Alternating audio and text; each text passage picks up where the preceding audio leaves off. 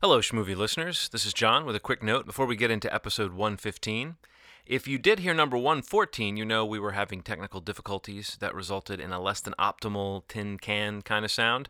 And that's the case with this one as well, because they were both recorded during the same session. So just wanted to let you know it won't sound as good as usual, but I think it's a really strong episode, and I hope you enjoy it despite its flaws, much as the people who love you enjoy you despite your flaws.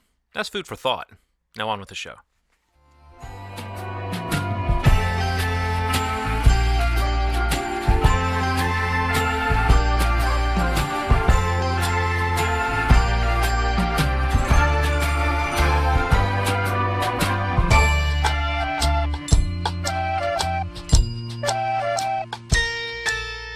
No, we're starting this episode right now because we just found out. This is episode 115. I'm John. Welcome to the Movie Schmovie. I'm Steve. I'm Ronald. We just found out that Ronald didn't understand or failed. Maybe I failed to fully I explain feel like I misread the, it. the, or- the concept. But the concept for this episode was, in light of a movie that, that we liked, Edge of Tomorrow, Mm. not doing great at the box office, right, and a movie that at least I am not excited about. Uh, Transformers, whatever. What's the after the Flibbly bop. the Age of Extinction? Lily Bob. Lily Bob. uh, made like 300 million in in four or five days or something ridiculous like Sure. that. So I was just saying, isn't it interesting? And it, the Transformers connection is is apropos because to call this episode "Underperformers" more than meets the eye. Yeah. yeah. Um, the coolest sound we all want to make with our mouths, but none of us can. You It never comes out. like Yeah. there's so many different ways to try it, but everyone can just yeah. It's like you need one person going while another person goes. You want to try it? Yeah. Okay. One, two, three. No. no. At any rate, Well, I actually thought that we did a pretty good job at that, John. Yes. On the spot. I just want to be on record saying that. Underperformers more than meets the eye, Ronald. The idea being movies that are set to be big tentpole releases or just big. There's hype around them. There's a lot of money put into them, and then they end up uh, failing at the box office. But what we're doing is choosing our sort of favorites amongst those, right? Right. That's what you understood, Right. correct, Steve? That's I, what. I understood that. yes, that's what I understood. Yeah. Given As that I you was the person that suggested it. suggested it. Yes. Clearly did So not. that's good. So we found out that Ronald uh, instead chose people instead of movies, and that are under that are underperformers. People that he had a lot of hope in and just failed him in general. Funny enough, one of them was Mark Wahlberg. Well, no, damn you it. can. I think. St- well, you want to start it off with Mark Wahlberg. Okay, so Mark Wahlberg. So man. you, Ronald will be naming people. You- We'll be naming movies. it's good. It's good. So when you name Mark Wahlberg, are you including every film he's Maybe ever you made? could mention a movie or two, but like who? Like what is it about him that makes you think of him as an underperformer? Man, I think that he he's talented, but let's be honest. I think that he scares us a little bit. And he's handsome. He scares people a little bit, and he's it's like he bullies you into being kind of liking him. You know what mm-hmm. I mean? He's like the rugged kid that would fuck you up. Like it's he's He's from Boston. he's from Boston apartments. Boston. Uh, and Tiger by the market. and there's something about seeing a person like him on screen. You're like, oh man, this is good. But then you see his performance and say like the uh, M Night Happening. Shyamalan movie, The Happening, Happening, yeah. and and I knew his exactly where you were going. fucking his acting was so underwhelming that you just kind of get. Uh, uh, you but, know you, what? but the key is you expected a lot from him. yeah, Wow. From him What, as what, what set him up with the high expectations? he does have incredible abs. Is that I, what it I, was? I love him in uh, I Heart Huckabees. me and, too. and that has earned a lot of goodwill from me out of as, as far as just appreciating him when he pops up in a movie like The Other Guys or something where you might wonder what's Mark Wahlberg or you know if you don't if you haven't followed his career you might say what's Marky Mark underwear model doing acting opposite Will Ferrell in a buddy Yeah. comedy you know if you've seen him in enough movies you know he does there is something he taps into that is that is that is really enjoyable and that can be kind of there's a humor almost in in how Mark Wahlberg he can be. But you're right. I, I don't know that his. I think if you were to average it out, yeah, he wouldn't. there's there's not a lot of great movies uh, on that list. So because I've named him, I'm gonna name I'm gonna name that mo- the movie that he just did. He just did. It was pumped up. It was uh okay. So you see this trailer, you're like, oh man, Mark Wahlberg, Middle East, was fucking it, people. Was it narr- was the trailer narrated by uh, Keith David? yeah, I think so. I think it I'm in, I'm in for that movie. What movie are we talking about? Lone, Lone Survivor. Okay. I think that that movie was poised from the commercials to be a huge thing that I mean the people were expecting it to do really well, and and war and war is a big thing. Like I think that like the Call of Duty sort of phenomenon. It looks like Call of Duty. It kind of feels like Call of Duty. I think they tried to ride that wave, and the fact that it was based on a true story, and it just didn't do well. It didn't do as well as I think Yeah. people expected to. So How did that do? What's that? Uh, Lone Survivor. It was a huge hit, actually. it was a huge hit. Yeah. Are Lone Survivor. Yeah. Really? Yeah. I thought that I didn't hear anything about it. I think normally you hear about it. I, this is horribly wrong. we, all, we all know you keep your ear to the rail. Are you serious that did well? Lone Survivor. Hold on, please look at the. It made like 130 million, 120 something domestic. Dom- just domestic. Yes. Holy fuck! Normally that's like worldwide. No, no. Holy shit! Well, it's all domestic because it's America. you know, Oh, it's, it's got. Oh, America in it, so. God damn it! Yeah, but it was only made for 40 million. It made 125 million domestic. It's just So I would say that's an actual overperformer. Overperformer. But maybe he underperformed in it. maybe, Maybe I don't know. I don't know, man. Mark Mark Wahlberg is good in some things, and just I don't know, man. I can't fuck it because he was great in Boogie Nights. Yeah, Anyway. yeah, agreed. But shot So holes everybody in- out there listening, find a movie that Mark Wahlberg did that didn't make its budget back, and then just in, um, in- Max mentally, Payne. mentally stick it on Max the list. Payne. Yeah. Max Payne. What about The Happening? That probably didn't make its budget back. I would bet. Mm, It might have only because he usually gets that big weekend, that weekend burst I love how this is the first time we've had to have fact checkers like on the on list. lockdown. It did make its budget. Mark did Wahlberg wasn't in 64 over 48. So Who?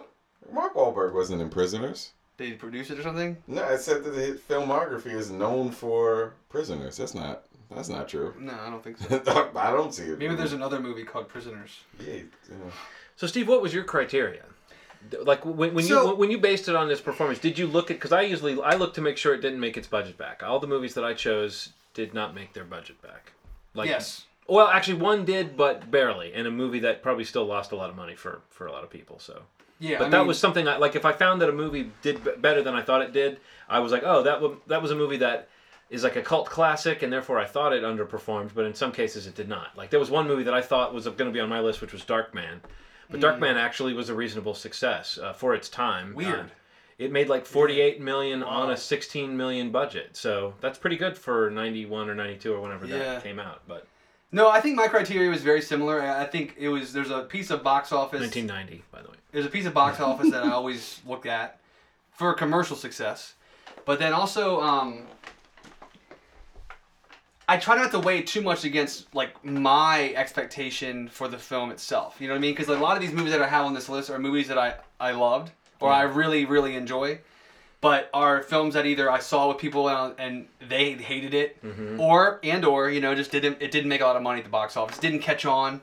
Um, a few of them actually caught on at, at home. You know, you know cult classics or whatever you want to call them. Uh, DVD sales. Uh, the the first one that I have actually is a movie that still was able to benefit from DVD profits. This is a movie that came out uh, when I was junior or senior in high school, and uh, starred at the time two of my favorite actors, made by one of my favorite directors who had prior a few years directed one of my favorite movies. So a lot of things added up to this movie being something that I was truly looking forward to. Marketing for it was interesting because it was kind of promoted as like the the, the anti-date movie. Okay. I Um, think I a know lot of really, a lot of really heavy action, um, but they kind of left out a lot of the rest of the film, and and I guess intentionally. Once you see it, you know why. But it's a hard movie to market. But based on its star quality, I thought that it was going to be bigger, and I think that the studio, I think that Fox thought it was going to be bigger. Um, and the movie I'm talking about is Fight Club, and uh, Brad Pitt, Edward Norton, uh, David Fincher had just years prior. Uh, well, Brad Pitt and Fincher had years prior did Seven. Um, Edward Norton, who was just the year prior amazing in American History X, um, and the years before that in Primal Fear, a guy that I knew, you know, he's going to be a big star. But this was a movie that you thought might be that movie that either launched him into the stratosphere. Um, it is kind of a, it's it's a weird movie though. You know what I mean? It came out and it is really an anti-date movie. It's geared much heavily towards men, and Fox put all the money in that marketing towards men. Uh, fighting scenes, action scenes, very stylized, very sexy, and it is all those things. And it's one of my favorite movies ever. Um, a movie that warrants repeat viewing, uh, repeat viewings many times. Uh, a movie that only made uh, the number I have is 37 million stateside on a budget that was 63 million. So a huge failure, a huge loss.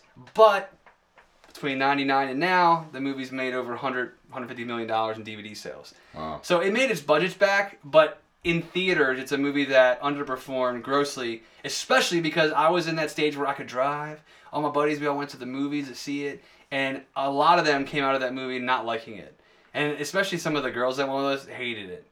And, you know, so there's a social underwhelming feeling. And then also, you know, to kind of see that it did not catch on uh, at the box office was a bummer, too. I wasn't familiar with the source material before seeing it, so I never really had heard of the book Mm-hmm. that is based on, or wasn't at least familiar with it.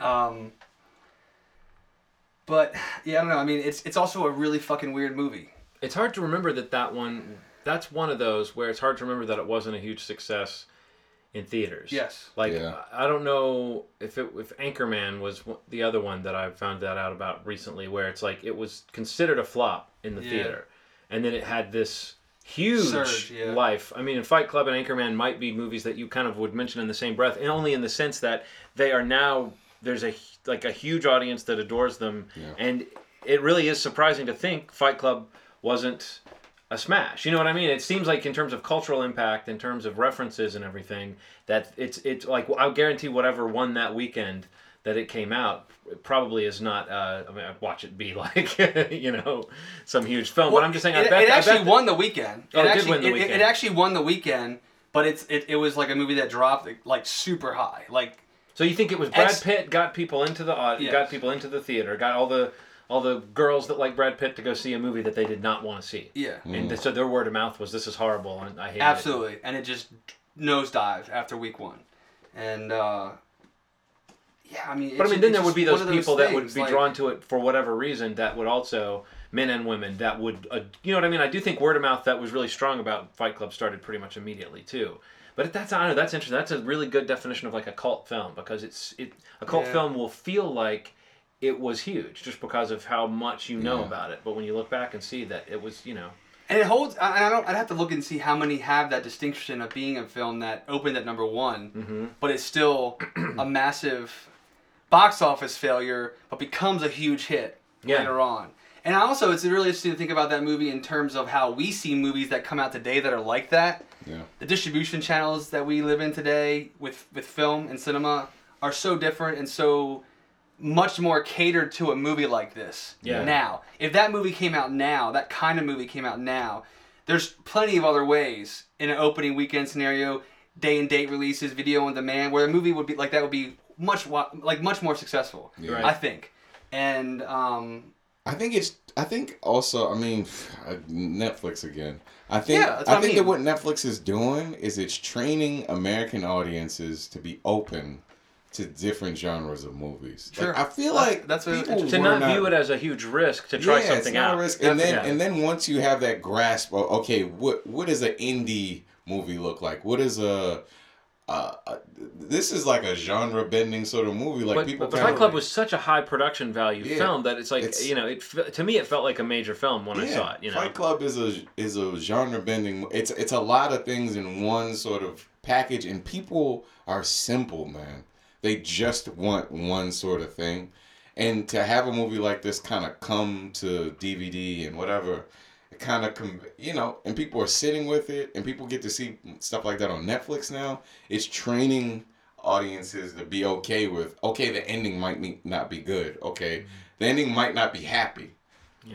that's This- a good distinction. you know what I mean? Yeah, definitely. That that this might not be the the twist that you expect from a movie. This might be a little sadder than you might be expecting towards the end. This might be, and that's a different concept, man. I feel like uh, that uh, there was a point where I felt like every movie I saw, even if it was like a serious movie, felt like it was very like poppy and to be like this is all in your head is a mm-hmm. f- heavy thing for people to be like, oh, I watched all this for no reason. No, that's not what it is.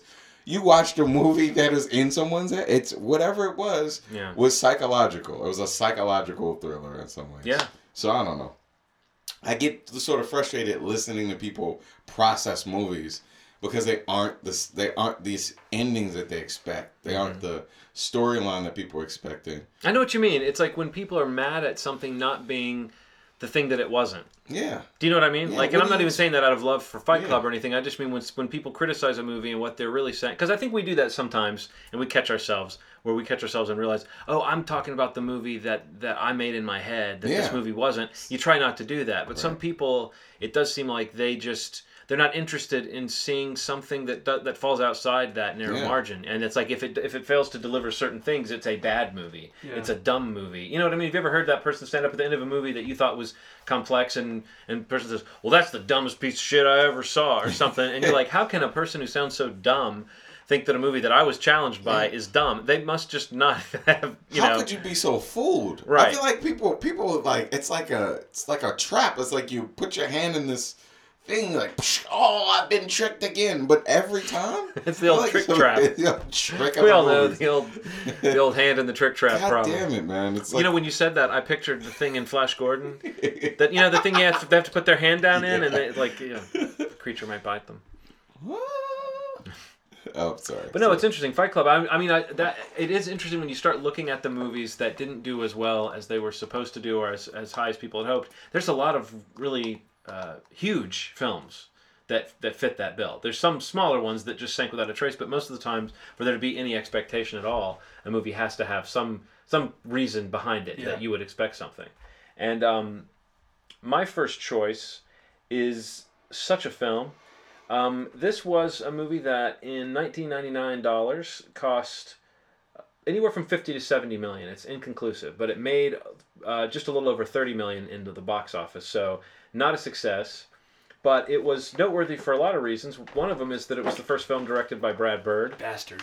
It's on my list too. Oh, it is. Um, I'm talking about the Iron Giant, which is just another one that I think if you ask anyone who's seen this film, they will talk about it like it's a classic film. It's we a- have before on this yes, podcast. it's a beloved film, you know, and it is magical. I would say it's one of the last. I can't say this because there've been a few really good um, hand drawn animation movies since then, but at the time it was one of the last, like in the Pixar age. It was it was sort of a throwback, you know. It was like as you're starting to see a lot of the the CGI films take over the animation, kind of that top spot in terms of what's the big movie that everyone wants to see in the holiday season this was kind of nostalgic for an older style of animation. I don't know if Brad Bird would ever go back to doing this, uh, but you know he's gone on to do uh, Ratatouille, The Incredibles, uh, Mission Impossible, Ghost Protocol. Yep. Um, and he's actually got a, a sci-fi film coming out now that I think is co-created by Damon Lindelof. For is that him that's doing that with Damon Lindelof? Uh, is that the with George Clooney? What, what movie are we talking about? I'm not sure, but I, th- I feel like Brad Bird's doing some. Anyway, my point being, Brad Bird has moved on to that. He's that guy who gets mentioned when they're when they're naming directors for like the Star Wars films that they're making now. He was a name that got bandied about. They, Oh. A lot of times when they when they talk about uh, you know directing like future like Marvel type films, they always he's one of those names that gets handed around because he can handle the big action and the big scale and Right. induce it with heart. And this movie has got all of that. I mean, it's it's it's got spectacle to it. It's got a little sci-fi trappings. Um, but you know the character design is really just appealing. It's just it's really I, I like how handmade the this movie looks. I've heard some people act like that's something that you have to get past, but I think that the look of uh, the Iron Giant is just really charming, um, and it's definitely one that early in in you know now I'll let Henry watch just about anything, which may come back to bite me on the ass one day. But it was back in those days where I didn't know could, could he handle something that had a little bit of action, a little bit of drama, and he must have been three or so when he was you know he knew he knew what who Hogarth was and he would talk about this movie. And I do think the movie it, it hits that I mean it's very similar maybe to E.T. in the sense of the way that it's that of the story of a friendship between a boy who doesn't have a lot of friends and this other thing. But in the story of Hogarth the the the child who kind of lacks a father figure I guess you might say um, and he he finds a few in this story. Actually, there's this beatnik named Dean, I think, Yeah. that Harry Connick Jr. does the voice for, and there's this uh, giant uh, iron machine from outer space, space. or another country, or where is he from? Is he a weapon? Is he an alien? I mean, we the movie's about discovering some of that, but it also is about the friendship between the boy and the and the Iron Giant, and it's it's very yeah. I mean, it's hard not to talk about this movie and not think about like some of those scenes near the end where it's the classic sort of what kind of sacrifice is going to have to be made, and is this friendship one that can can continue at all, or is it one that has to end because of all these circumstances? And it's just like ET with the army coming in and messing things up and everything. So yeah, I would say anyone who hasn't seen this, if you've got kids uh, this is a great film to sit down and watch with your kids, and even if you don't, if you're an animation fan, I think it almost would be hard to go wrong with. Uh, yeah, I mean, I, I, think that it's it, it, it's made a few of my lists over the course of this podcast for various reasons, but it, it's definitely one of the best. In my again, this is a, a, big statement, but I think it's one of the best animated films in the past twenty years. Mm-hmm. It's in it's in the conversation for sure. Top five, ten, something has to be said about this movie. Vin Diesel you know, before anybody knew Vin Diesel, like he has one line in the film, but mm-hmm. it's what a what an amazing just characterization, the humanity in the one line he has from coming from a robot. It's it's heartbreaking. Yeah. And um, which he now has one line from a talking tree that he repeats over and over. yeah. Oh, how he's how yeah. he's Guardians of the, the Galaxy, August first. Um, but who's counting? Yeah, I don't know. I, I absolutely love the Iron Giant. Um, I don't, I don't know. I don't want to gush too much on it. but yeah, I'm glad you picked it. I had it on my list as well. Um, a movie I don't understand why people haven't seen it. Uh, I think a movie that the again it comes it kind of I think the studio like never really knew what they had. You know what I mean? I think they knew who who they had in terms of Brad Bird and and what they had in terms of what could have been a classic movie. And in some ways, it is to a lot of people. And uh, hopefully, it finds more eyes. But it, it's it's uh, an incredible film absolutely a, a, baffling case of how the hell did people not see this great movie? Yeah.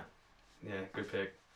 Um. So who who is your next pick? Let me guess, Vin Diesel. Well, I'm actually gonna do a movie. I'm actually gonna. Do you got a movie. Oh, I was actually looking forward to the rest of the list. Then you you know I was hoping it would be people like I don't know who's an underperformer. I was gonna say Denzel Washington lately. But my pick, my movie pick, is actually a movie that I really enjoyed, and I didn't understand why it got shitted on the way that it did last year.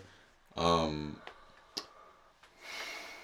Lone Ranger. Oh yeah, really? Lone Ranger, man. Like Lone Ranger was a solid film. I mean, considering considering all the things that are praised. I'm just saying, like Transformers, I would rather watch Lone Ranger than Transformers. I have. It was a fun movie. I am like um, a lot more likely to watch Lone Ranger at this point than I would be to watch the trend. Yeah. You know, even even having heard that it was bad, I still heard that Lone Ranger had some good action. Yeah, I mean, for what for what it was. I mean, it's it's it's fluff. It's you know, but it was a solid movie. I did not dislike it. I was watching it. And I was wondering why do people hate this movie as much as it keeps saying? And I think it's groupthink. I think that you get into a thing where like, like the M Night Shyamalan thing, right? Like I I mean sure sure some of his movies are absolutely shitty right? But you talk to people on an individual basis about things and they cannot articulate. I feel like you should be if you hate something if you hate if you say I hate him yeah. you should be able to articulate why you hate him. If you dislike something that's faint. That's like a uh an instinctual like I don't feel comfortable about that. But mm-hmm. if somebody hates something Tell me why you hate M Night Shyamalan movies because there's a twist at the end that I'm uncomfortable with.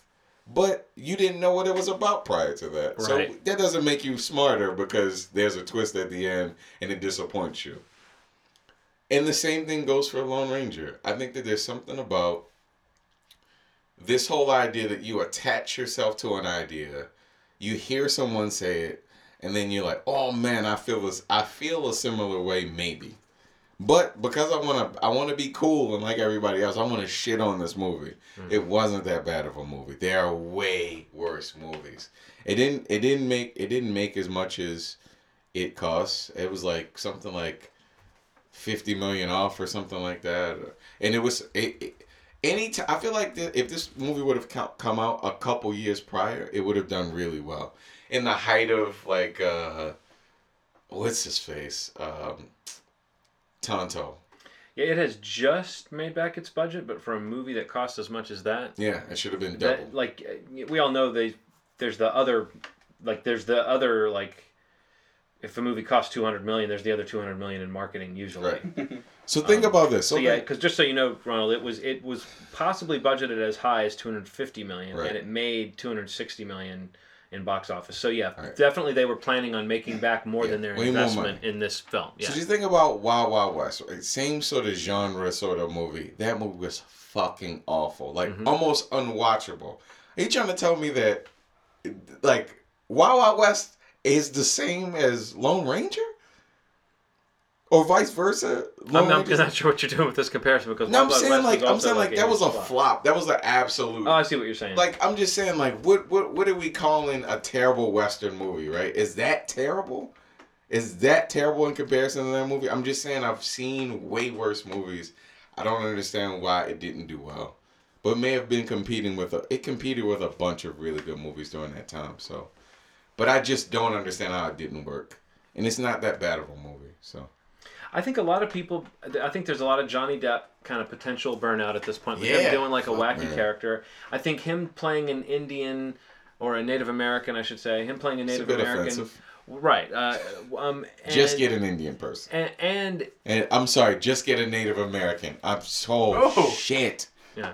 Just get a Native American. But the the other part of it is, I think a lot of people didn't feel that the take on the character, like that doing a Lone Ranger movie, but but which by all accounts is really more of a Tonto movie, Yeah. and that the Lone Ranger was kind of a dummy or something. I feel like a lot of people just didn't like the take of on the character. But the other thing was, I remember when just the trailers for that movie came out, we were joking about who in the theater, like you know when a movie finally throws up the name of what it is, like a trailer, Yeah. and the whole thing is built around ah, that's what they're doing. Yeah. no, there was no like electricity in the room around the notion of the Lone called- Ranger. Yeah, it could have been called anything. Well, I'm just saying, like, I feel like it's weird when they take a property like that. It's it's got name brand recognition, but I don't think anybody who remembers the old Lone Ranger was excited to see this version. And I don't think yeah, kids absolutely. are aware of the Lone Ranger except for this version. So it's kind of a weird, Yeah, kind of a weird name recognition to trade in I didn't know anything about it, but the action looked cool enough for me to be like, oh, okay. Well, Gore Verbinski does really well with like.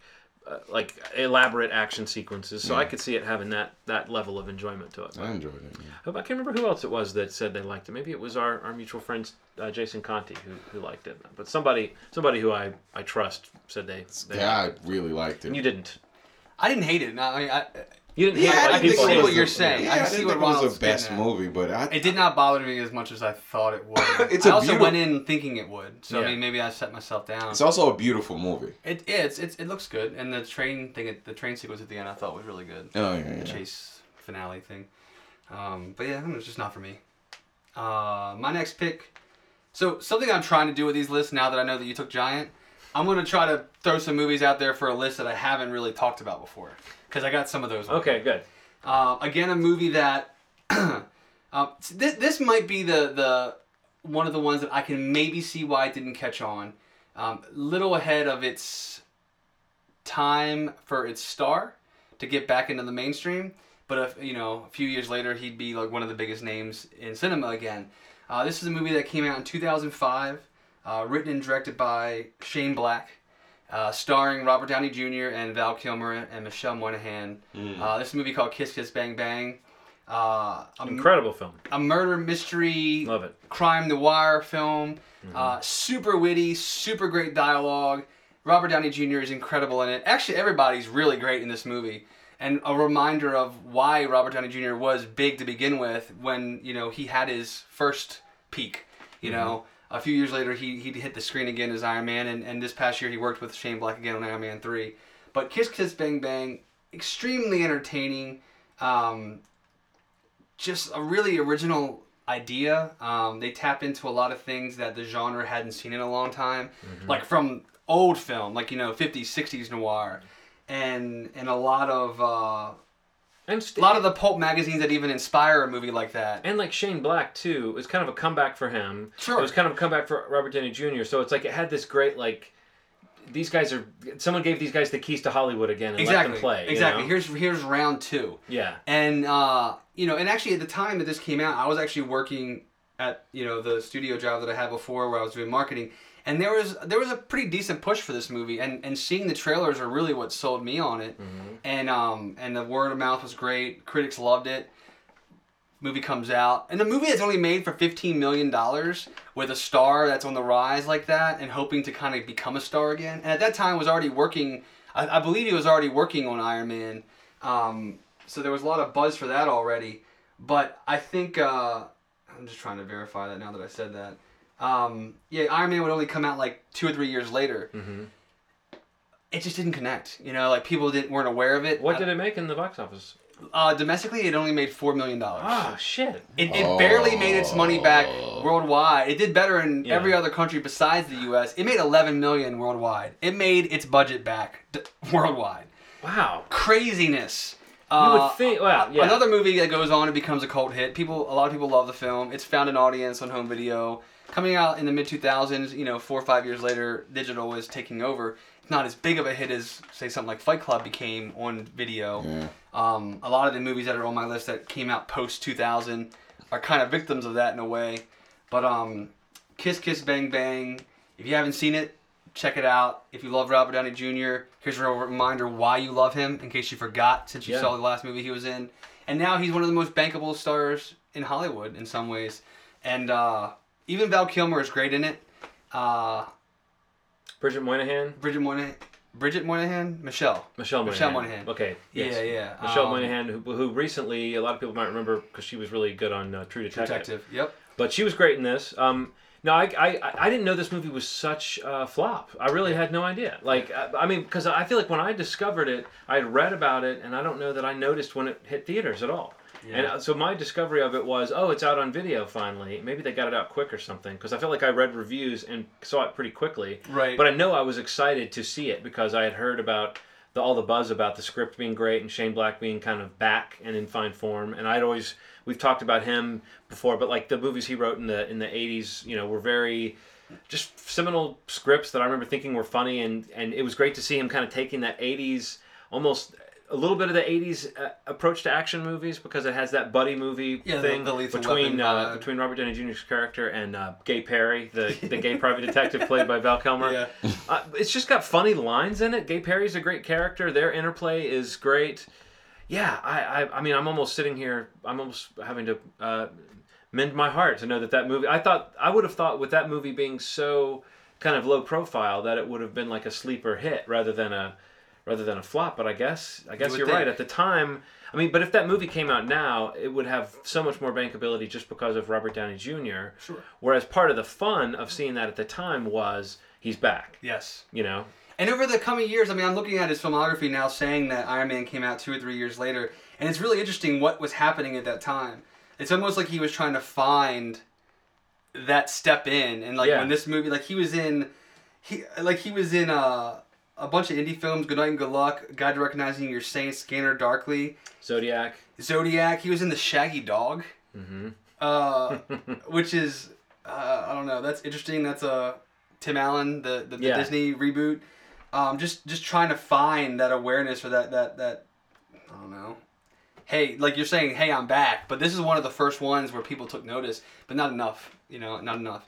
Critics loved it. People never saw it, and uh, thankfully, people have found it on home video and and you know things like Netflix and digital video. But uh, Kiss Kiss Bang Bang, a killer movie. It's really good. Great film. Yeah. Have you ever seen it?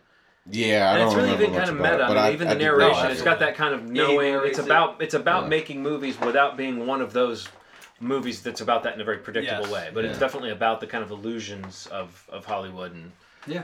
I'd, um, I'd have to rewatch it. I, I remember liking it at the time, but it's that was the time when I was watching movies at a pretty ridiculous rate, and it may have been knocked out. Fell too. through. Yeah, like fell through the. Check it out, man. It's it's great. It's really great. Okay. Um, we got now, John? well, my choice. Um, how many are you guys doing, by the way? Just three. There's three. Yeah. There's three. Um, I guess I will. is that your third? Second. I So- will go with one that is kind of like you choosing Lone Ranger. I'm not coming out guns blazing saying I love this film, Mhm. but I really liked this film and I was able to hang in there with this film and it was another one where it made back a little bit more than its budget, but it it it still is doing poorly for this film in that zone, and that would be John Carter from 2012 Ah, a movie that cost uh, around 250 million and made back 284 million worldwide. But this is exact i mean this movie was if anyone ever was positioned to be you know they wanted to make twice that. It, worldwide you would expect a movie like this to make a billion. I mean normally this type of movie would make a billion. What we discovered watching this film though was I mean, I think we talked about it shortly after I joined the podcast. We it had just come out and we talked about it, and I was just saying that I really do think the marketing hurt this movie. I don't think it would have been the huge smash they needed it to be. I have two, I, so I think the bigger concern is that they spent 250 million on this movie when they m- maybe should have made it for 100 million less or something and made a yeah. scrappier film. But knowing that it was such a labor of love um, for the director Andrew Stanton, who, who had directed, uh, I believe he directed a couple of Pixar films before this. Finding Nemo and WALL-E. Yeah, very Wow. big deal that he was doing live action and a Pixar director coming to work on a tentpole action movie like this is actually a very heartening thing because Pixar is so good at story. And so I was very optimistic this movie was going to have a really clean storyline and really really clear goals for the character and it does in many ways do that. I do think it gets a little long. I do think I mean I can see where the problems are. I can see that the kind of pulpy fun aspect of it it wasn't really something that was ever going to connect with today's audiences. Mm-hmm. But I do think with different marketing if they had leaned into the pulp aspects instead of calling it John Carter, which is really bland, base it on one of the actual titles of the books that they were basing it on, which you know it's a hundred year old series of of sci-fi that you know there's like John Carter and the Ghosts of Mars, John Carter and the Princess of Mars. Any of those titles would would clue you in to the movie a little bit more. John Carter just sounds boring. I mean, I think does. as everyone has commented, you know, you might as well call it like Bill Stevens. You know, it's just a boring name. Um, also, I think there's a weird Taylor Kitsch thing that just didn't happen. Like everyone wanted it to happen for Taylor Kitsch, and it just it Didn't. just didn't click. That doesn't mean he's not a fine actor. It doesn't mean he can't be in something. But for whatever reason, I mean, and I will be honest. When I saw this movie, I thought if it had had a more charismatic lead, I mean, someone like Mark Wahlberg who can really carry a movie. No, but I mean, if it had Oddly enough, they shared the screen in Lone Survivor. oh god. but I mean, if you had taken, I mean, nothing against really even Taylor Kitsch, but I think that if this movie had had a, a, a an actor that we had a, more of an association with, that because this this role is written to be one of those kind of grizzled, almost witty, kind of slightly comedic heroic characters, and Taylor Kitsch just doesn't convey all those levels. Um, but there was still, I mean, there's one sequence near the beginning of this film that I remember when I was watching it with the audience that, I mean, the audiences were so totally into the vibe of this. Do you remember the sequence I'm talking about, Steve, where it's like it's going through a story being told and Yep. he keeps getting, he keeps like escaping essentially. That opening part is great. I and even though the movie gets gets, I see people ding it for the fact that it has like a nesting narrative where you have a story and then there's a story within a story and a story within a story. I thought this mm. movie handled all that stuff in a way that could have been really good. It mm. just it was a little too much. They really shouldn't have spent 250 million on it. They really should have marketed it as kind of a scrappy throwback pulpy retro movie instead of hoping that it was going to be the next big thing. And maybe they needed a more charismatic or or just a, an actor that has more grit to him than Taylor Kitsch. So I think this movie is kind of sunk by all those things, but I still see it as one that when I you know if I turn on uh, uh, cable and there it is. I will watch a few minutes, if not the rest of this movie. So you know, I, I, I I think it's it's John Carter. I wanted to include a movie on this list that is like a definite missed opportunity that still works for me in a lot of ways, and John Sure. Carter would be would be that film. Um, my pick uh, came out in 2013. I it, it was officially released four days before my birthday. And it was a scrappy movie, small indie coming of age story, amazing soundtrack, start to finish, and it just didn't do well in the box office. I think it it cost 1.3 million to make. It made 1.5 maybe, so it just broke even. Uh, Kings of Summer. Ah, What the fuck? Like, I feel like that was one of those movies I thought was it was just gonna. I, I the weird part is I saw it in so many theaters, so I'd see, you know, all the big temple Yeah. movies, and then at the bottom I'd see Kings of Summer. I'm like, man, that's maybe people will go see it. Maybe people will go see it, and then you know, turns out that that didn't happen. Yeah. Just didn't do as well as I thought. Bunch of like pretty relatively unknown actors. Um, and I think that's that's that normally works. Like that whole formula. I thought it was gonna be like, um, what is the one with McLovin? Brain fart. Superbad. Super bad. Like kind of the same thing. Like uh, it wasn't crude humor in the same way, but I thought that ver- pretty unknown kids, uh, you know, funny circumstances, coming of age. I thought it was gonna work, and it, it didn't. It should have done a lot better than it did. At least ten million. I'm surprised that I mean I'm usually surprised at that, and, and, and I know you. I think you even are more aware of these things than, than I am usually, Steve. As far as like box office, you seem to track that stuff a little bit more. But do you are you ever just shocked at what an, a movie will actually make? You know what I mean? Like a movie that almost seems like a lot of these movies are being made as write offs or something. So these movies that don't cost that much. But I mean, my impression is with a movie like Kings of Summer, that's being purchased probably by a by a distributor, or I mean, I, making 1.5 on 1.3 million is in an indie film. Is that is that considered like more successful than? Do you know what I mean? Like making back your budget for an indie is that is that number still so small that it's a flop, or is it that you're lucky to get your money back that you put into an indie film like that? Do you know what I mean? Like. yeah. Um, well, a lot of those indie films, like that kind of film, which is it is kind of an interesting take because they I think they did think they had a hit Yeah, and they screened the hell out of that movie. Yeah. There's a ton of advanced screenings. And just with Um, the cast and the material, you would think it could catch on with audiences. Yeah. Um, so So that there's a- movie is a failure. Yeah. I mean, it is a flop. So Okay. I think what they what they get a film like that for, they they acquire that at like at a festival. Mm-hmm. But I mean, that movie's made by a filmmaker who has raised money from production companies, whatever it might be. But a studio like this, that kind of movie, when they're releasing it, they're looking to make with a budget that small, ten to fifteen times that at the box office. Right. But where they make a lot more money is the the digital the digital releases now. A lot of those indie studios, like this one was I think CBS Films, they have a lot of access to the digital distribution. So like through the video on demand outlets, that's where people will find this movie more than box offices, unfortunately. And unless it's got a bigger name in it, um, or a bigger director, or something attached to it that's already got a built-in audience, it's really hard to cross a lot of these movies over. There was another film that year, Spectacular Now, which I, you know I really liked. Um, also did not find an audience. Another coming-of-age movie, different kind of you know tone, but um, also pretty much a failure. But uh, it's interesting because you know these movies make so little, but they're made for so little. So where do the, where do you say they fail? Yeah. But a studio like that, that's getting that movie, you know, at a, at a festival, um, their goal is ten to fifteen percent. and of course, obviously, if, if if they're spending, you know, whatever they bought it for, whatever they marketed it for, all that stuff. I mean, I'm sure they took a bath on Kings of Summer if it actually only made back. What'd you say, 1.5? Yeah, it's like 1.5 or something like that. I didn't. yeah, I, I, I, I, but do you know what I'm saying? I'm just surprised to hear a movie made that little when I know it was playing it at the Art House Theater here for it- a while, and it seemed to have word of mouth, and it seemed to have an awareness, and several people seemed to mention it.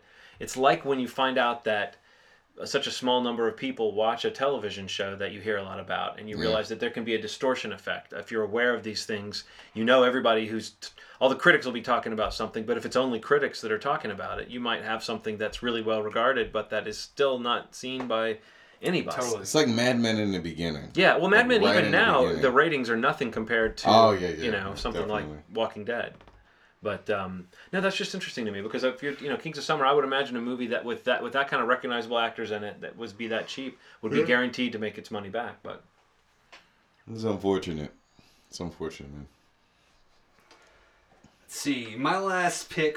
Um, I'm a little torn. Gotta say, I'm a little torn. Going with a classic. Um, or am I gonna go with a modern classic? do you have a classic modern? Classic modern? Postmodern classic? Yes, Modern. a Pomo Pomo. Pomo Hi-Fi. Pomo Hi-Fi class. Um, I'm gonna go with I'm gonna only because it, it, it as an adult I can see why it didn't work, but ten years ago I didn't really get it. But this is a movie that came out when I was very young, and I saw it pretty young, and it did not affect me in the weird ways that I can see that it now might affect kids. This is a movie that came out in 1986. Oh boy, Uh, this is what I think it is. This is a movie. I don't know. This is a movie starring uh, Jennifer Connelly and uh, Sir David Bowie. Uh, this is a movie called Labyrinth. Um, a classic film of my childhood, teenagers. I don't know Yeah. how many times I've seen this film. In 1986, I may not have seen it that year, but very shortly after. I don't know that there was a bigger name in like child entertainment than Jim Henson. And being a movie that Jim Henson directed, never really having huge success in feature film directing duties, like Dark Crystal was a pretty big failure. Um, this would end up being the last movie he directed because of how big of a failure it was. Um, having somebody like David Bowie attached, being able to later on appreciate the music of the film, Yeah, you know, how that did not find an audience, even an auxiliary audience for just David Bowie, you know, for how huge he was at the time. Um, the puppets, the Muppets, everything. I mean, everything was just so amazing to me as a as a kid, as a teenager, and still to this day. Now, the thing, the caveat I'll say is that I can see why it's fucking weird, and it's and it's it's odd, and it's scary at times, and it's creepy at times. So maybe that's why. But I gotta say, you know, if I was if I was involved with a studio, if I was a if I was a suit back in the late '80s, making a movie with David Bowie and Jim Henson, and Jennifer Connelly, who would be breaking shortly as a star. And David Bowie not only is in the movie, but has a single, like a lead single that's going to get Yeah. video on MTV. That's what I mean. Yeah, like the, the music of it is a Yeah. part of the film Yeah, itself, and I mean it's, right. it's a whole It's not quite a musical, but it kind of is. sort of yeah. Yeah. You're right. It is. It's it's a it's it's creepily adorable. hmm A lot of really fun characters. There's a lot of fart jokes in it. I mean, what doesn't that do? You know, Right. like to a kid.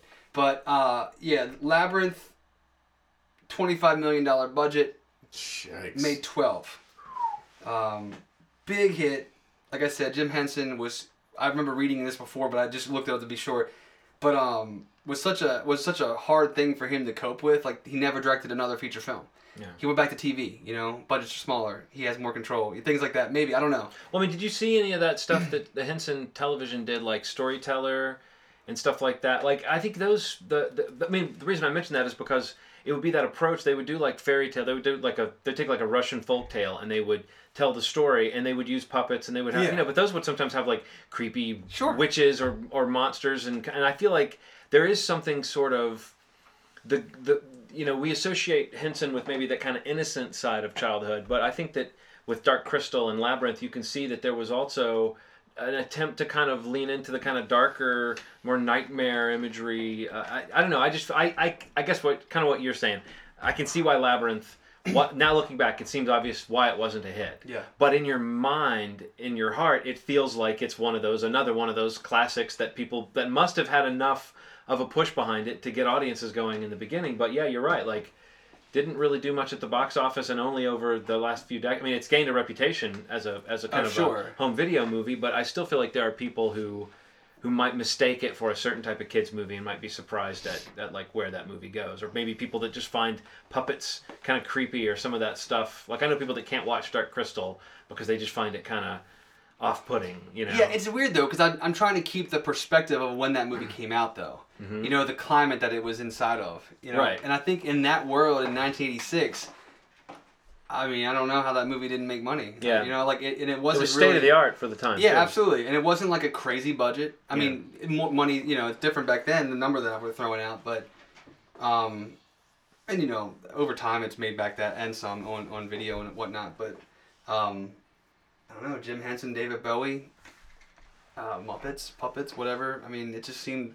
It seems logical to me, just thinking about looking at numbers and looking at like big disappointments. There's a studio saying, "How did this fail so grossly?" and how did this be the movie that basically said Jim Henson don't make movies anymore? mm-hmm. It's crazy to even say that. It's it's brutal. It's brutal. But I mean, it's it's one of my you know again one of my all time favorite uh, childhood teenage period just movies. Like I go back to the movie all the time and watch it. yeah It catch it on TV, always watch it. You know, and I love the music. I love the the story. Um, and it's it's I don't know, just a classic movie in my mind that did not that did not catch on, unfortunately. Um, I don't know. It's lo- I, I don't know. It's, as creepy as it is, I still found it extremely lovable. yeah Everything about it. I mean, even the motivations of of of Jennifer Connelly's character and just like the world she goes through to get this baby back. right It's kind of dire, but it's kind of it's kind of fun to go. Yeah no i mean i'm actually thinking that that might be one that henry would have fun with too i can't i'm sort of surprised i haven't watched it with him yet we watch so many movies that aren't intended for kids that I forget there actually are good movies uh, that Yeah, are. this is one that falls on those lists a lot. Yeah, You right. know, like don't let your kid watch. Like it's, this movie's pretty fucked up, but Yeah. but I don't know. it's scary, but in a way that's like not. I don't know. It, it's like anyone who's like creeped out by the stuff in that. Like I do know people with kids that like they wouldn't let them watch, say, Lord of the Rings, Yeah. not because of the violence, but because their kid would be freaked out by the orcs, or whatever. yeah. Whereas Henry just goes off and draws a hundred Yeah, orcs or whatever. But um, you know, who knows? One day we'll see. Let's, you know, I might be one day saying, "Where did it all go wrong?" And you can say you showed him violent films when he was a child. Um, well, my final pick is one I almost didn't put on the list just because it is the prototypical uh, flop film. Its name has become synonymous with uh, over budgeted films that do not return at the box office, but it is actually, despite its bloated budget, uh, uh, uh, in many ways a very disarming comedy. And uh, some of the some of the most likable work I can think of by Warren Beatty and Dustin Hoffman is in the film uh, Ishtar from 1987, which is yes we all know it's the it's the movie people mention. I mean, because but what but but why why is it the punchline name? Despite the fact that it's a memorable name, Ishtar, um, and it's it's got all the letters of shit in its title as well. um, it's because it cost uh, about fifty five million, which for a comedy, uh, a throwback to like the, the Hope Crosby road movies, was a big gamble, and it made fourteen million in the box office. So it, it lost forty million, and that those are nineteen eighty seven dollars. You know, That's and a lot of and money. and also the way the money got spent because that was my big curiosity was because in in, uh, in college I was curious about this film so I watched it. Natural progression of events. Curious, Ronald? Watch it. Watched it. Rented it in between. Should have mentioned that. And I was sort of surprised that it was. I mean, again, I what I found myself doing watching it, going, oh, okay, you don't see the money on the screen. You don't see, you know, at the time I thought it was seventy million. I think they've actually reported that number down. They've made it more accurate, and they say it's around fifty-five. Still a lot, but you just it just doesn't look like it should be the most expensive movie of its of its type. I mean, it's kind of a it's it's a fun, silly comedy. The best material is the material that happens in New York between these two characters, uh, Lyle Rogers, played by Warren Beatty, and Chuck Clark, played by Dustin Hoffman, who are down on their luck, very mediocre. Um, I mean, you know, corny, uh, uh, well-meaning, but just uh, kind of too silly songwriters that you see them putting their act together and writing song you see how they meet you see how they hit it off you see them developing material together you see them going into it like an open mic night to try to get representation and then they get swept up in this there's there's gunplay there's there's all these twists and turns in the story. It just really kind of gets out of hand for the type of movie that it hmm. is. And I'd read somewhere that Dustin Hoffman was saying this movie shouldn't leave New York early in this you know, the negotiation stage. It's like this movie should be about these two guys in New York trying to make it as musicians, not getting. I mean, I guess what it is is that um, they get booked as lounge singers in a hotel in Morocco. That's what it is. Their agent finds them this kind of not a very good gig, but they're basically the hotel band at this place in Morocco Right. and then they get caught up in the middle of the, all this intrigue it really does kind of start to fall apart the more it gets into that plot line but even within that a lot of the money was spent just overshooting like Elaine May, the director, who was uh, you know a famous comedy writer, she had directed before this, but Warren Beatty loved working with her so much, um, and she had I think done a script polish on his film Reds, Oh, yeah. so they had a great relationship. And he was like, I want to get Elaine May, I want her to get to make a movie without any studio interference. And so that's what he basically told the studio was blank check. You know, I, I walk if she if she isn't happy, kind of thing. Right. And the studio wanted to make Warren Beatty happen. He was a huge star at those, at those days. So it's like the reason the movie was afforded this long leash was because it was kind of a, a favor in a way of Warren Beatty to this this writer director he wanted to help. Hmm. And she's known for overshooting. I mean, the way that you'll hear I don't know if you heard stories about like Stanley Kubrick shooting Eyes Wide Shut that there was supposedly like 70 takes of Tom Cruise walking into a door or Yeah. walking through a door. Like supposedly Elaine May shoots things that way. Like she would burn all this film. So a lot of the money went to just overshooting scenes knowing that it was going to be found in the editing room.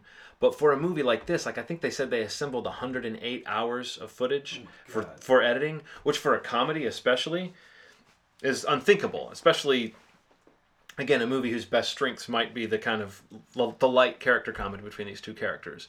So there was a lot working against it but on the other hand you have warren beatty and dustin hoffman being funnier than they have been in before and since and you have charles grodin playing a, a, a memorable supporting role and you have these songs written by um, who is it that wrote it? Paul williams Paul Williams, the songwriter who wrote a lot of the Muppets famous songs, like he's a great songwriter. He went off and wrote these songs that are written by these two songwriters, which are very expertly written to be sort of like what bad songwriters would write, but mm. kind of lovable songs. So I remember the first time I saw the film when I was a kid on television, it was that part of the movie that got me. It was seeing these goofy songs these guys were doing, and they were all kind of catchy and memorable. And I found out that Paul Williams actually went and wrote, like he was asked by the, the production team, write actual songs, like write full songs. Mm-hmm. Then Dustin Hoffman and Warren Beatty will learn those songs and they'll perform them in the movie, and we'll use just these little bits. So there's mm-hmm. like montages though where you get like a verse or part of a, a verse, part of a chorus, very memorable, very catchy. I remember being a kid and wishing that this soundtrack existed. But knowing that they actually got a songwriter to write full songs, and they spent days getting Dustin Hoffman and Warren Beatty to learn those songs, and then they shot those, and those essentially are in a quick montage. That's another way you could see the money just kind of bleeding out of this movie. They weren't making it with any sense of urgency, um, and I think there were some pretty big salaries to take care of. So it was a movie that was kind of doomed by its very pedigree, but I think if you watch it now, particularly the first hour when they're in New York and they're struggling and they're trying to get gigs, it's it's really funny stuff. And the songs you do kind of wish every one of the little songs that you hear, you kind of wish you heard you could hear the three minute version of that song, you know. So Yeah. I, I I think it's an underrated movie. I do think that in recent years, like I think it finally came out on Blu-ray in in the states last fall, uh, last August actually. Um, so I think that it's kind of it's one of those where you now hear people saying, "Oh, Ishtar's not that bad." That seems to be the party line about Ishtar is that it's not the worst movie ever made, which is what people kind of wanted it to be for years. But uh, but still, it's a movie that I think when people hear the name, they think it would be a slog to sit through, or that it would be boring or something. And it's none of that. It's just too much money was spent on it uh, once Yeah. again. But Um, I I need to check it out. I mean, that sounds pretty cool. I've never seen it. I've always heard the Yeah, the, the, the, the legend of it. Yeah, well, like here's a great story about just a quick little thing. Like this is the kind of production problem they had. They needed a blue-eyed camel for for the purposes of some scene, um, and they sent out a guy to go buy a camel, you know, where they were shooting. And this guy found a blue-eyed camel, but he wa- didn't like the price, and so he kept looking around. And then he found out blue-eyed camels are really rare. He needed to go back and buy that original camel, and he went back, but the man had already eaten the camel. Yikes. So that's the that's the kind of production stories that just abound when you when you start to scratch the surface of this movie. There were so many weird decisions being made and so many things like that. Um, but um, yeah, I might even uh, I, to this day I don't That's think. I, I don't think anyone made a soundtrack album. And I like if you talk to anyone who likes this movie, one of the first things they'll say is, "Oh, those songs are so so catchy. You really do wish they had pulled a Spinal Tap and just gone ahead and made the Rogers and Clark." Album that these two mm. guys who kind of they kind of want to be Simon and Garfunkel but they're totally not you know Yeah. but it's Wow. I, I, like at the gotta time see I- at the time I remember thinking I didn't know that Warren Beatty and Dustin Hoffman would do something this kind of goofy looking at it now you see kind of the beginnings of almost like that kind of Ricky Gervais style cringe comedy where they're they're pouring their hearts into this music and anybody who hears it Yeah. just is think just thinks they're a joke but it's Gotcha. it's definitely a funnier movie than you might expect Let me check it out. Um, my pick is a movie that I didn't I didn't know I was. think, I a- think I think we did all of them already. we did all. That's, That's my, it. That was three. but Oh, let's do also rants Well, because I didn't have that first one. All right. J- Uh, Howard the Duck. You know what I didn't know it was a I flop. I thought somebody would put that on the list but I it didn't made know was a- zero I didn't know it was a flop. It was one like a lot of times you'll see these movies they'll be up a little down a little, but that one was that flat line. They made back exactly what they. I had no idea. I watched that movie so much as a kid. I was like, oh man, that movie must have been- made a million billion dollars. It did not. So okay, that's it. Well, what were some? Did you have some also rants, Steve? Um. Yeah. I also had. Uh, I had a couple that just were. I didn't want to put. Too, I didn't want to keep putting ones on that like made the money later. Yeah. But like, uh, I had like Shawshank. I had Children of Men. Oh, Oh, Love Children of Men. Good choice. Um, Both of those. I didn't know it was a flop. Had, what else did I have? Scott Pilgrim. Uh, versus the World. I thought That's a flop. Oh, that's a that's a great example. that's a huge flop. That's a great example because it was like Edgar Wright's most expensive, most touted film. Yeah. it, like Did not. did not work. only the people that like I think, and I'm, I'm not even like I'm not super familiar with the with the comics or the graphic novels that it Mm-hmm. was based on, but um, there's always like a there's a, everything you read about. It's like only those people went to see the film. You know. I, I mean, I find it, it, it its rewatch value is is amazing. Yeah. Oh, I, thought, I think it's great. Yeah. I, I, I'm a huge fan of the movie. Not even being familiar with the source material, but I, Yeah. it's, it just didn't catch on. Um, looking at a couple movies in the '80s, I had uh, Big Trouble in Little China, Mm-hmm. a huge flop. Um, Oh, I didn't know that. I guess I would have. I mean, again, it goes on to make money on Yeah. DVD, but that movie made 11 million. It cost 25. Okay. So people didn't think John Carpenter could make anything but horror movies, I guess. But, Right. Um, uh, what else did I have? I said Iron Giant. I also had Gattaca, another movie I talked about a few times on the show. Um,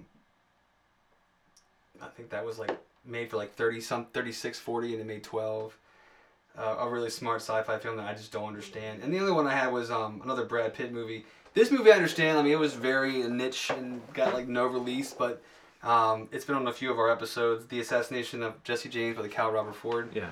Um, I like Andrew Dominik. It's his second film. Um, I don't know. It's a movie that, like, I think when it was actually completed in 2006, there was a lot of buzz for it. It got shelved, didn't come out until two years later. Mm-hmm. It kind of lost a lot of momentum, even with a huge star like Brad Pitt in it. And uh, also Casey Affleck was in it back when I think people knew his name more Mm-hmm. um, in the mid to late 2000s. And, uh, but it was, it's kind of a downer, you know? And maybe people don't like Brad Pitt with a beard. I don't know. But, you know, it didn't catch on. It, it has a following for sure. Um, amazing score, which I had on my list for the episode that we did for that. Um, but just, I think, a great film, great performances. Um, one of Brad Pitt's best performances. And uh, it's really long, but I don't know. It's, it's definitely a beautiful film, great performances. No one saw it. Mm. And uh, that was, I think, the bulk of what I had. I, yeah, I had a couple of kind of legendary flops, uh, flawed films that I see some value in, but no real surprise that The Adventures of Baron Munchausen did not make did not make back its uh, forty six million dollar budget. It made like eight million uh, grand total. But I think that movie's full of. I love the sort of uh, just all the, the approach to the sort of the visual imagination on display and all the all the sets and costumes. Everything feels very handmade. Terry Gilliam does great with that kind of world building, but I do think he sometimes. He seems, it. seems like he's more focused on those little details than he is like the characters having a relatable struggle sometimes. Um, not a, again, not a movie I think of as a great film, but I could I could easily watch it, full of charm, full of character. Um, but yeah, definitely a, a underperformer. And then this is a movie that I, I I don't even know if I love it. In fact, I think I I pretty much just like half of it. But I was surprised it was such a flop, which is Grindhouse, and by that I mean the full Grindhouse experience with Planet Terror followed by Death Proof, and then all the trailers. I remember seeing that at the theater and thinking it was such a neat concept. The Yeah. thought that you could go see a double feature, and the thought that you could, oh, okay, we're going to go to the theater and kind of see what it is. Um, the, the truth is, I think of Death Proof as probably maybe my least favorite Tarantino film. Um, Planet Terror might be one of my favorite Robert Rodriguez films, though, so it kind of balances out. But um, still, a surprise to me that it barely. I mean, it made back uh, less than half its budget. It made twenty five million in the box office, and it cost fifty three. Wow. Um, and then uh, you know movies that catch a lot of hell that you that you don't think are that bad, like Waterworld. I think there's some defenders of Waterworld out there. Again, it cost way too much for what it was, but Yeah. it's also for kind of a Mad Max redo. It's not such a bad thing. And then one that I was surprised to see come up on all the big flop lists. Movie I kind of liked, but um, didn't know it was that expensive. Was Thirteenth Warrior, which Ah. which was one of the biggest flops in terms of like I think it you know like it missed its budget by like 60 million in terms of what it made. I think it co- it cost about 120 million to make and made about half that. Who's in that? Uh, Antonio Banderas. Oh, yeah, yeah, yeah. I mean, not a great film, but not not uh, like like we've said about a lot of these. Some of these movies you would think they were the worst films ever made based Yeah. on being Based big on- flops, and that's. I mean, clearly we all know box office is not an indication of quality, but um, I, I do see I do see that kind of I do see that kind of interesting through line of just movies that when you think about them they seem like they would have done better, or even Yeah. that they did like you would have a memory in your head that they that they did do better. By the way, people should know Ronald just escaped. He just ran off. He got out. I thought he might be running off to do his comedy set, but he was actually running to the the, the, the powder room to powder his nose. Nope, sounds like he's taking a piss. Oh, that Ronald. To come full circle on why we why you were even inspired to suggest this, um, this to sum it up, go see Edge of Tomorrow, Yeah, please. Hell, th- th- this movie will make its money back, so we're not too concerned.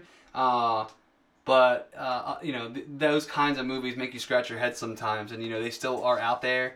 And this is a really great example of not just a movie that like you know some of the ones we picked critics were really fans of some of them were not some of them we, we found a relationship with but um edge of tomorrow i think fits all of them. And it's, just, mm-hmm. it's just that original film that just is not finding it's not finding its audience. Its drop week over week. Is not that bad. So it's definitely still has some word of mouth. It has some legs but tom cruise is- you know he's not the he's not the star he used to be unfortunately. It doesn't burn as bright. Well, I hope he doesn't get scared off from doing these interesting genre films, though, because I think that's my favorite thing about him right now is that he clearly loves sci-fi, Oh, and yeah. I love seeing the kind of budget that you know Tom Cruise wants to do the movie, you're going to see a certain level of production value and a certain type of director brought in.